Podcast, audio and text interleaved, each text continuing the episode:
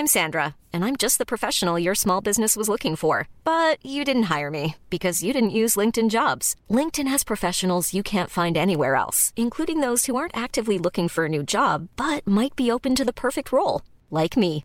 In a given month, over 70% of LinkedIn users don't visit other leading job sites. So if you're not looking on LinkedIn, you'll miss out on great candidates like Sandra. Start hiring professionals like a professional. Post your free job on linkedin.com/people today. Everyone knows therapy is great for solving problems, but getting therapy has its own problems too, like finding the right therapist, fitting into their schedule, and of course, the cost. Well, BetterHelp can solve those problems. It's totally online and built around your schedule. It's surprisingly affordable too. Connect with a credentialed therapist by phone, video, or online chat, all from the comfort of your home. Visit BetterHelp.com to learn more and save 10% on your first month. That's BetterHelp, H-E-L-P. The Race for the Ring, episode 105, The Choice with Amber Lee. Welcome to The Race for the Ring, the podcast about dating and embracing self-love and inner confidence. I'm your host, Mindy Barnett. I'm an entrepreneur, two-time author, keynote speaker, television contributor, and soon-to-be psychotherapist. Since re-entering the dating world after my divorce, I found dating life eye-opening. In an age of online swiping and in-person meetups, I found the world of love and lust has been a confusing place to be. So each week, we will chat with a different dating king or queen, socialite, or relationship expert and explore the many facets of dating today and come up with our clear plan on how to find the finest fish in the sea. Ready, set, go! Hey, everybody. Welcome back to The Race for the Ring. We took a little hiccup last week because I was traveling to LA and did not have time to record a show. I have to get a few under the gun so that I can have a couple to safeguard me in the event that my schedule turns awry, which it has been as of late, which I'm not complaining about. Better to be busy than not, I've always said. But at any rate, we have an awesome show for you today. I'm interviewing an incredible matchmaker and relationship expert. Her name is Amber Lee, and she's the co-founder of the Select Date Society. She works with uber high-end clientele, matching them, and she comes with a hefty price tag. However, as we share later in the show, pretty much at the end of the show, don't skip to the end, but there's some good juicy information for how all of you can get involved in her services without paying a penny, and hopefully meet the love of your life. So we talk a lot about soulmates, obviously her industry. She met her husband in a very compelling way, so we dive into some of that. And she offers some insight to all of you listening about how you should be more bold to hopefully find your soulmate too, and the difference in soulmates and how to be open-minded and not look for the soulmate and think it's going to happen overnight. That definitely takes work and some curating, so to speak, to get to that point. And we also touch on the fact that we can all have more than one soulmate in our life. So that gives us all of us hope, those of us who have found and perhaps lost love, that there's other people out there that are going to fill the cup back up and hopefully overflow it. So without further ado, we'll get right into it with Amber Lee.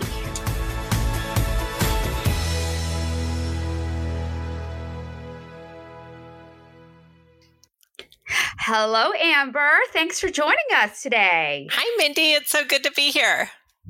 So you have such an interesting field. I've interviewed matchmakers in the past on The Race for the Ring. I always am fascinated by the field and the industry. Can you tell me a little bit about how you found this calling? Like, what was it that drew you to kind of like help people find their true love? Yeah, so it's I guess an interesting story and a not so interesting story. So I've been in the industry since 1998. When I was literally 18 years old, I started my college career at age 16. So I was a little bit advanced as a teenager, went to college at 16, thought I was going to go to law school. I really wanted to be an attorney. And I actually answered a classified ad in the newspaper. That's how long ago this was. I remember those. I don't think I ever did, but I remember reading them. Yeah, it's like that song, not the coconut song. You know what I'm talking about? The Pina Colada song.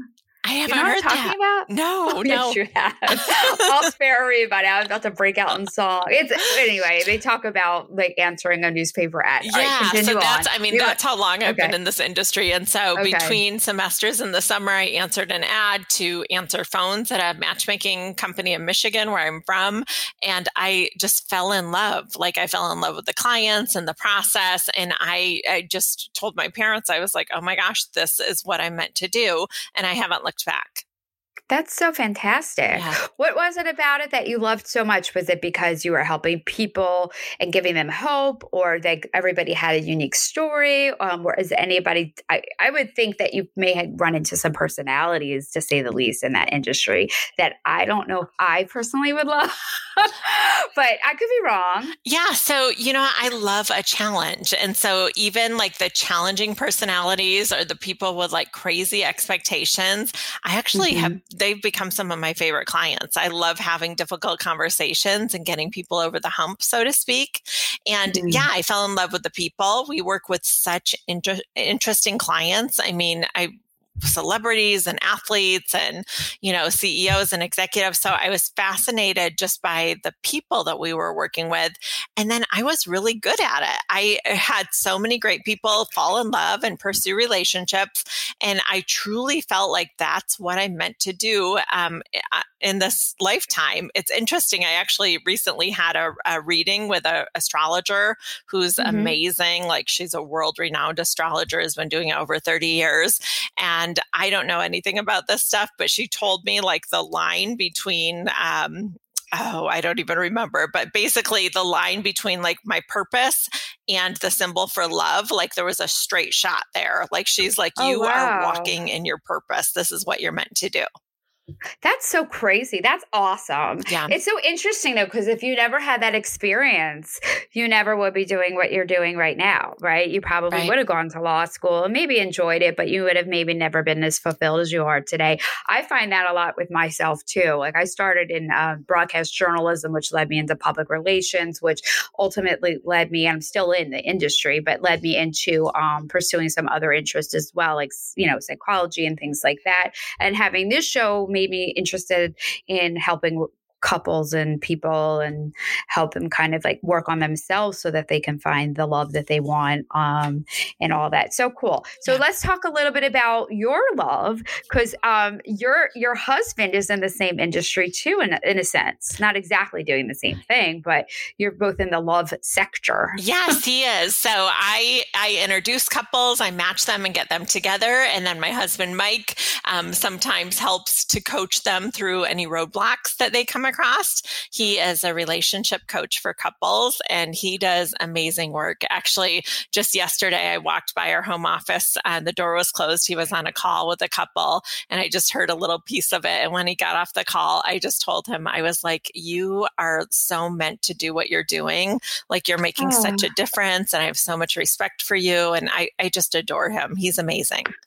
That's awesome. Which leads me to the topic of the show with the soulmate. So some of what you're saying, and I wholeheartedly agree, that it's really important to be friends as well as lovers, right? Yes. Can you talk to me? And it's what you just shared. That's so sweet. And like, I'm sure that meant so much to him. And you have like, from what you're sharing with me seems to have, I'm sure it's true, like this incredible amount of respect for him. And I'm sure he has that for you, but that's not always the case in couples, married couples, dating couples, what have you. So let's talk a little bit about that, the friendship being like essentially the foundation for happiness, if you will. Yeah. I always tell people a lot of times I'll have reporters reach out to ask like what makes a marriage work or what makes a relationship work.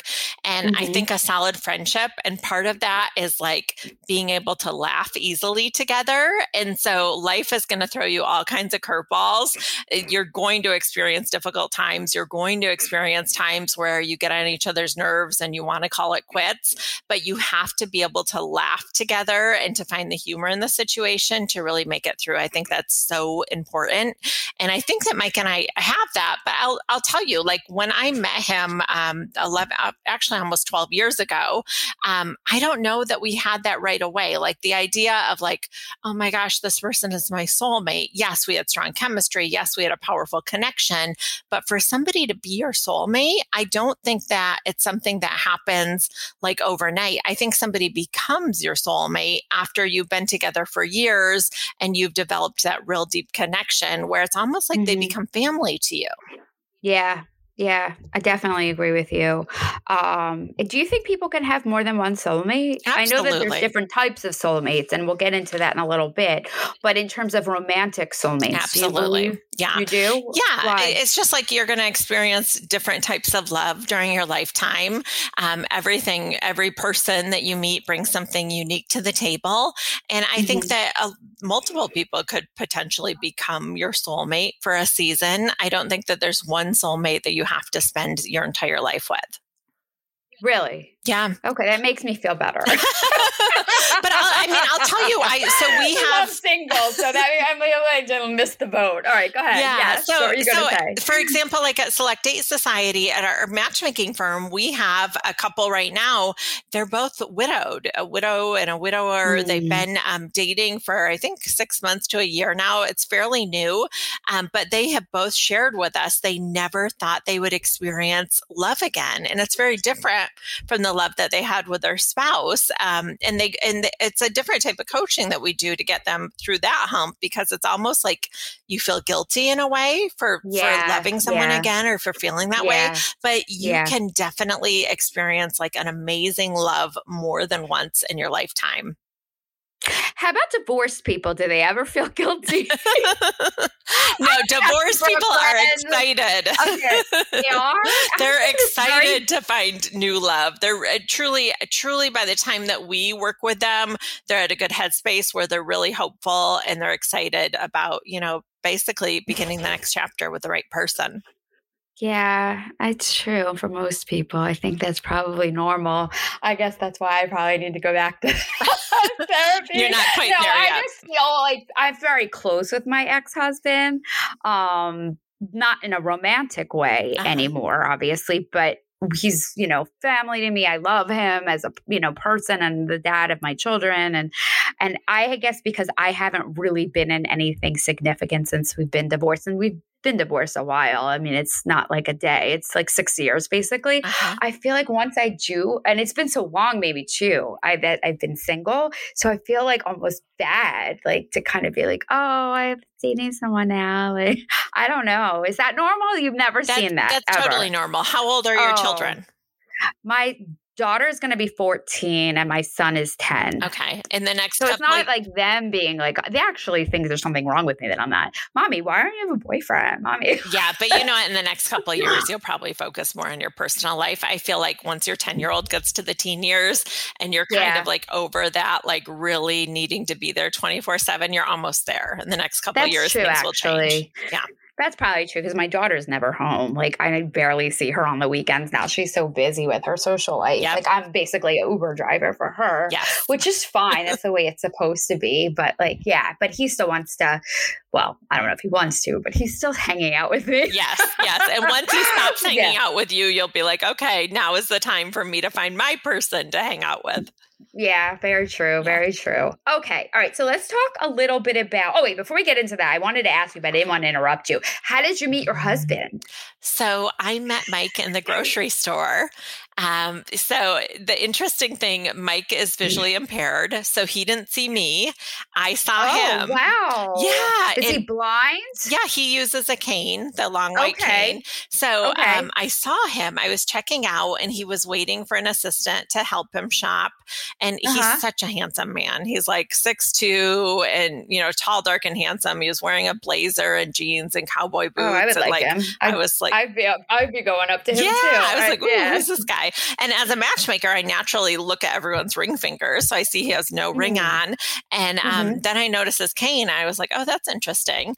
And I actually walked out of the store and I had this crazy feeling come over me, like literally like, oh my gosh, you're meant to know that person. And it's almost like I was coaching myself in my head. I'm like, what do I tell women all the time? Like, if you see an opportunity, men appreciate being approached. Like, don't just wait for him to make the first move. Absolutely. Men love it when women are confident and will approach them. And so I like coached myself in that, you know, 2 minutes and walked back into the store and found him and introduced myself. Of course, I'm a matchmaker. So I said to him like, hey, I know this is weird, but I'm a matchmaker. I was wondering if you're single. So if he wasn't, it wasn't like I was hitting on him, right? It was an easy like you're out. Doing your due diligence for your job. Yeah. But he was single and we exchanged numbers and that's how it all started. So he said, I'm single. So did you say, I'm actually asking for me? So Mike is so funny. So the first thing he said to me, he said, well, the question is, are you single? So he just like put it back in my lap. And so then I was like, okay, this is going somewhere. That's so awesome. Yeah. I love that story. So have you had a lot of your clients do the same in terms of going up to guys?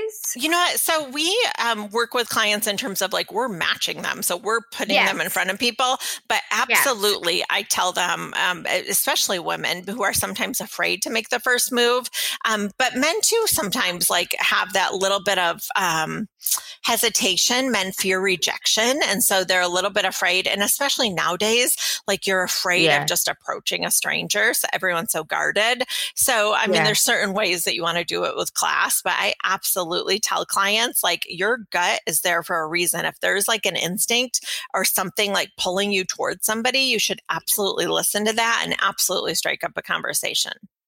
Okay. I'm going to take that advice. Thank you. You should. And everybody listening too. Okay. All right. So let's get into some of the soulmates situations, and like the ins and outs of the soulmate. So, basically, how do you know that the person is indeed your soulmate? What are like the main, I guess, like signs and things to look for that, you know, I mean, obviously someone you're in a romantic relationship with, right? Okay. So I think, you know, number one, you can be yourself with that person. You're not walking on eggshells. You're not afraid of what to say next. Like you truly are just able to be present and in the moment and be yourself with that person. It seems very natural, seems very comfortable. So the other thing is humor. Like I said, being able to laugh easily together, being able to have a lighthearted approach to life together. I think that's a huge sign. And then also being able to communicate and being able to get through conflict. Now, that's something that doesn't always come natural. That's something you both may need to work on as far as figuring out like maybe your Enneagram types or your love languages and how you're going to communicate with each other. But if you are both committed to making that part of the relationship work and figuring that out and being open to communicating together in a way that the other person receives, once you've got those three things, like you're good to go.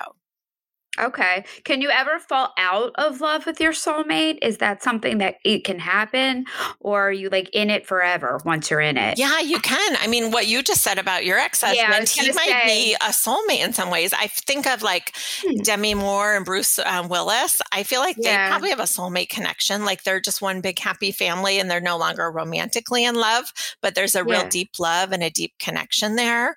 I think there are a lot of relationships where that happens for sure. Okay. Okay. So not to be dismayed, you could just, the love can just turn into something different, obviously. Yeah. I really do think that a true soulmate like becomes family. They become part of your world. You know, Jada Pinkett Smith and Will Smith are probably not the best example of this, but I think that they may have a relationship that's very complicated and toxic, but I think they they definitely feel like they have a soulmate connection where they're just like in it no matter what. Like they're connected, it's beyond romantic at this point, like they're family. Okay. And you call, like, is this your words, the soulmate trap? Is that you saying that? Or that's not. I would say that. Yes, it is a trap for sure.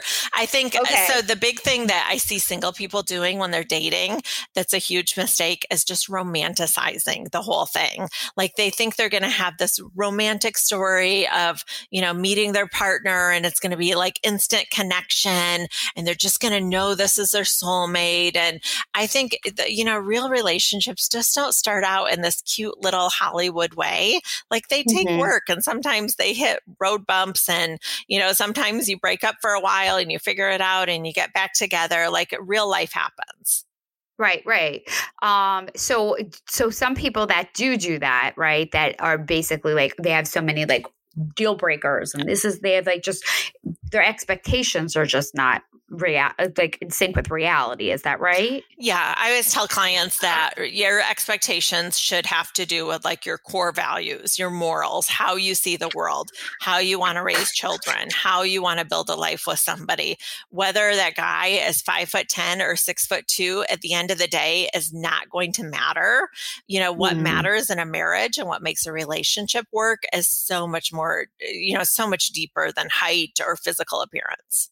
True. And the physical appearance can change. Absolutely. I mean, someone, God forbid, could get sick or, you know, lose your hair or, you know, anything can happen in life, right? So it's, you know, you want to be attracted to the person. For me personally, aesthetics are important, but like I find, and I feel like this is probably so much better for working with someone like yourself, like a matchmaker, we're actually physically meeting the person in person before, you know, you might see them or what have you. Maybe you look at their picture before you agree or something like that. But at least on the apps, right? It's all aesthetics. Yes. And I was out, like, I don't remember, maybe in the fall, I was out with some friends and there was like a group of us, there was like some girls and guys. And there was one guy there that unfortunately he wasn't single, but that's not, it was fine. But my point is I was attracted to him and he was definitely, had he been single, someone I would have been very interested to date because of his personality. When I first saw him, I didn't really think much of it. He was handsome, but like not anything. I'd be like, oh my God, the guy's so hot. But then, you know, as the night wore on and we got to know each other more, you know, he was super attractive to me. In fact, one of my friends was like, that's your type, right? And I'm like, and she's like, now I know what your type is. She's like, it's so funny because I've been trying in my head to say, because she's like always trying to set me up with people.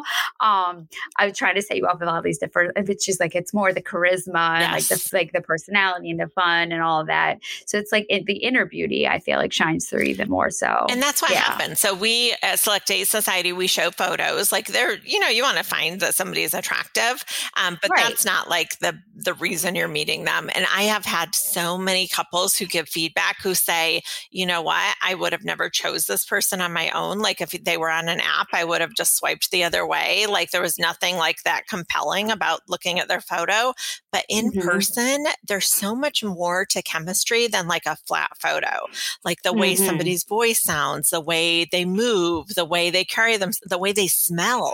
Like there's so many things that create chemistry and attraction beyond what you can see in a photo. It's so, so true. So true. Okay. So let's get into, I guess, some of the signs that you know you've met your soulmate. You say that obviously you feel comfortable, you feel at home, they make you feel safe, right? Like all of those kinds of things. And that's something that it grows on you. It's not like you're like, maybe. It sounds like you kind of knew sort of in the beginning. No, I will tell you. Yeah, no? I'll tell you. So I knew that Mike was super attractive and funny and all the, you know, great things of somebody you'd want to date. But I don't think either one of us was ready to be the right partner to each other. Like we broke up at maybe like the 5-year mark. Oh, wow. Yeah, just for like 6 or 9 months and figured it out and got back together. And then since then, I would say we definitely have a soulmate connection. But before that, I think that there was a lot that we both needed to work through. And so I think that soulmates definitely more times than not grow over time. It's not an immediate connection with someone. I feel like you have to go through life with somebody. You have to experience what they say is all 4 seasons, you know, the good, the bad. You have to see somebody at their best, see them at their worst. And really, like, that connection forms when you overcome some adversity together. So with that said, let's go into some of the different soulmate, relationships. So there's obviously the romantic one, and we kind of know what that is, right? Yes.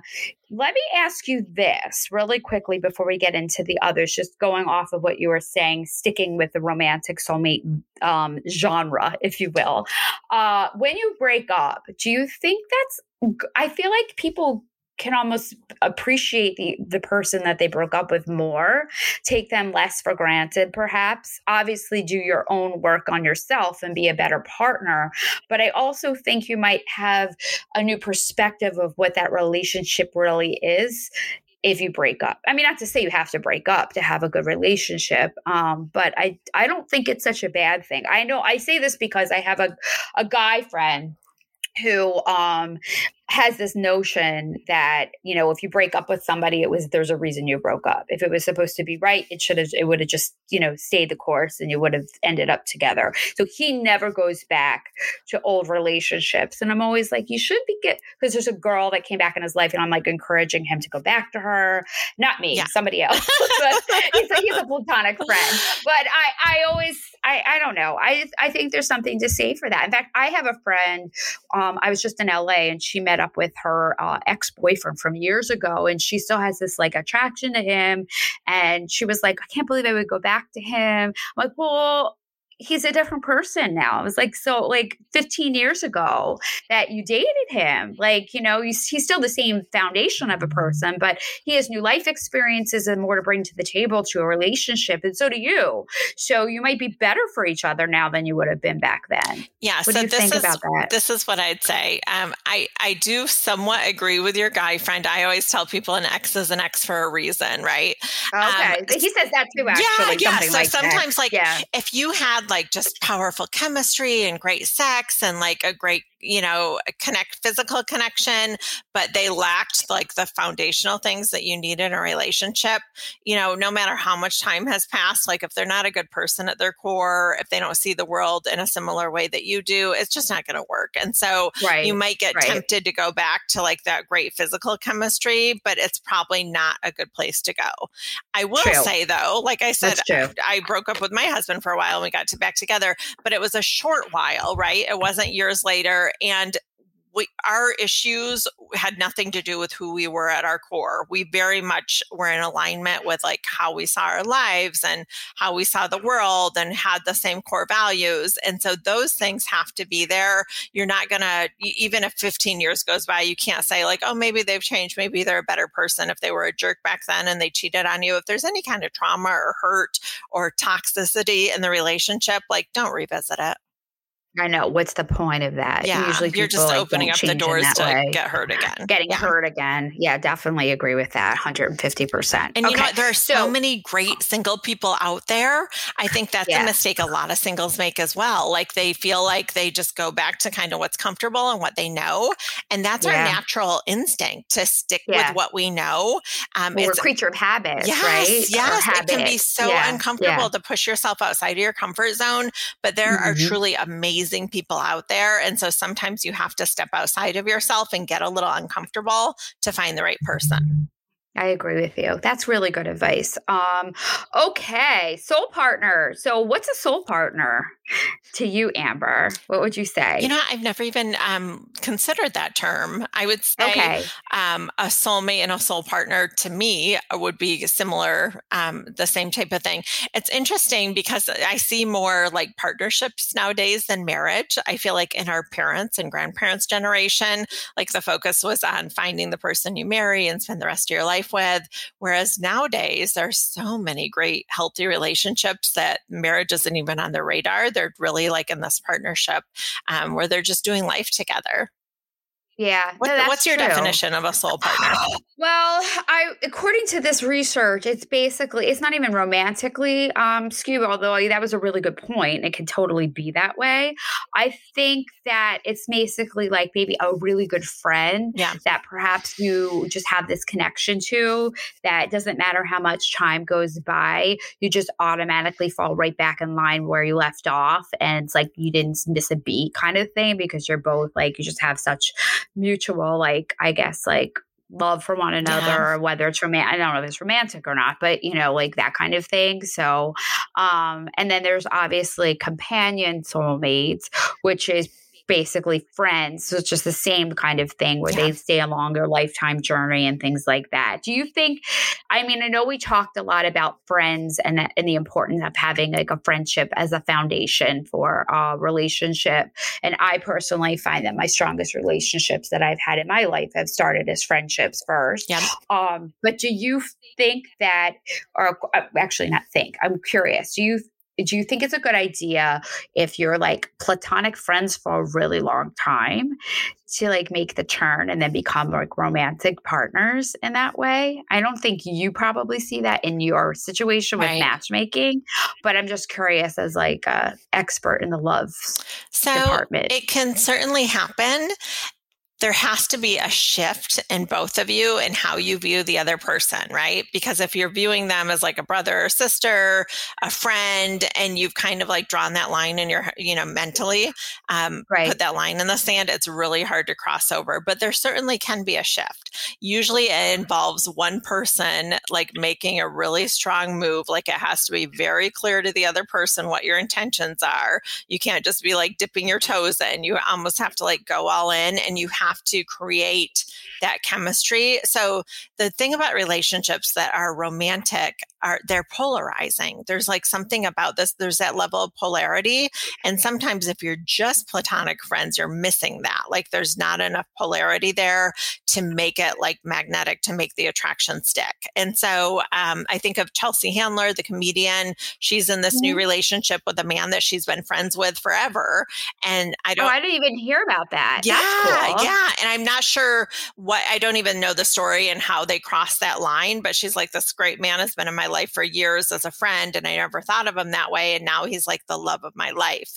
And so it can certainly happen. But my feeling is that he probably went in really strong and brought a lot of really strong masculine energy that maybe he previously hadn't brought to their friendship.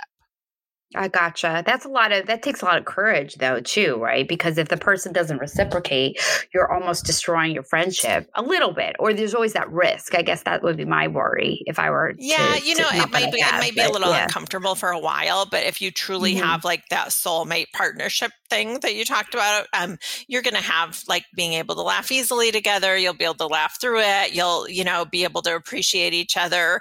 Even when you make mistakes, you'll give each other grace. So I think you can get back to a friendship if it doesn't work out. Okay. So everybody listening has a friend that you want to like kiss, go ahead and kiss them. Yes. Yeah, go for it. Dip your toe, your whole foot in the water. Don't just with your fingernail. Okay. So let's talk a little bit about your services. So we're almost out of time. I'm curious to know a little bit about how you work. And I would think that you're probably very busy right now, right? Post-pandemic, or sort of getting out of the pandemic. Yes. A lot of people are ready to date, looking for love, a little leery to sort of go about it themselves. The apps are not ideal, to say the least. I mean, it's something, it's better than nothing, but it's definitely not perfect. Yes, we're extremely busy. I think the one great thing that came out of COVID is so many people have kind of shifted their priorities, and they realize that finding their person is a huge priority for them. So we're extremely busy. We work with just amazing professionals throughout the whole country. We're expensive, so we're not for everyone. Our regular memberships start at $25,000. Our VIP level services start at $150,000 and above. And so we're working with, you know, individuals who have their stuff together and they're really ready to find their person. Okay. And so when you're working with people, say in Florida, are you matching them with people based on where they're located, or kind of circling the country and hoping that maybe people be willing to relocate? Like, how does that all of that work? Yeah, it depends so much on the circumstances. So someone like you have children who are in school who probably are not going to want to change their school system as teenagers. And so we'd be looking at a local match for you. We have other clients who have homes in LA and New York and are bi-coastal, and, you know, maybe their kids are grown. And so they're totally open to a search nationwide. It really depends on the person, their circumstances, their resources. You know, we let their clients choose their own preferences, so to speak, to kind of set the ground rules in which we play in. Okay, gotcha.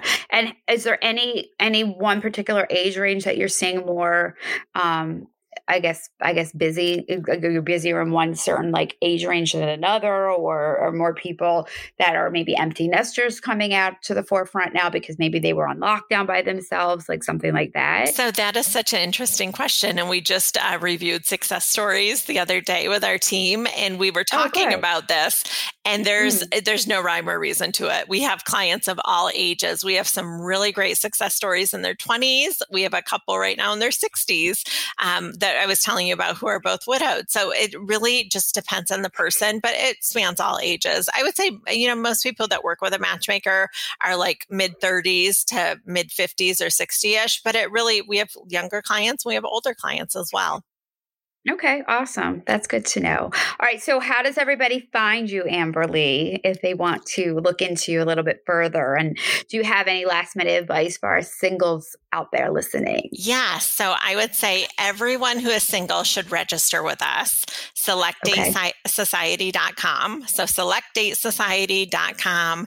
Fill out the inquiry form. Even if you're not ready to hire a matchmaker, you can enter your information and be part of our network, which means when we do have a client who hires us, we may look at you as a potential match for that client. If you're a match for them, the client's paid us, it won't cost you anything. We'd love to facilitate an introduction. And I would say if you are single and you're serious about finding love, look into hiring a matchmaker, look into hiring a dating coach, look into, you know, hiring the right professional to get it done for you.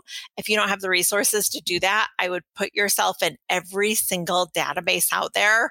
Almost every matchmaker works the same way we do, where, you know, they're a recruiter essentially for their clients. So they want to have a great network of singles. Put yourself in their network. You just never know who's going to have the right person for you. That's great advice. I've been approached by a few. I guess they see me on Instagram and stuff like that. That's good though. I think we all should do that, myself included. Yes, you need to do it today, Mindy. You need to register with us today. I will. Okay, awesome. You think you have somebody for me? I'll take a look.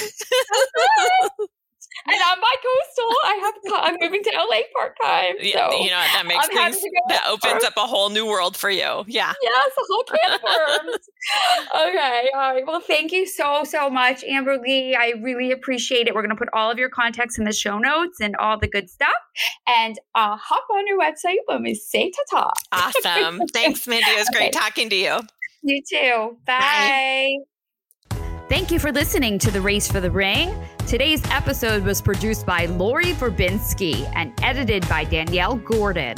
I appreciate your ear and insight. And if you liked today's episode, please write us a review. They can make or break a good podcast. Be sure to check out my latest book, too. You don't need to be a bitch to be a boss. It's on Amazon and available anywhere books are sold. And be sure to say hi to me on Instagram. I'm at mindy.barnett. See you next week. Bye-bye.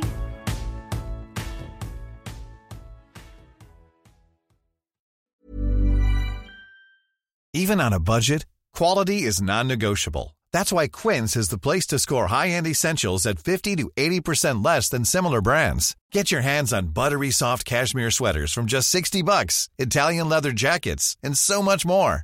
And the best part about Quince, they exclusively partner with factories committed to safe, ethical, and responsible manufacturing. Elevate your style without the elevated price tag with Quince. Go to quince.com/upgrade for free shipping and 365-day returns.